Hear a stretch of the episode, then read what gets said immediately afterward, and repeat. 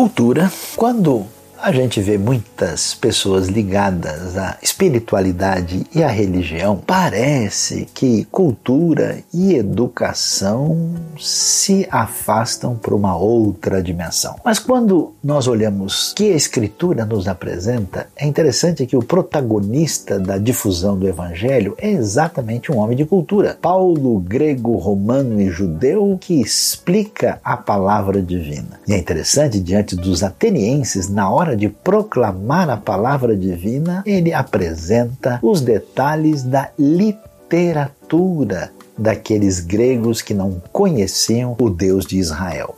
Literatura em sintonia com aquela cultura para que a gente pregue a palavra com liberdade e determinação, longe de qualquer tipo de estranha ditadura.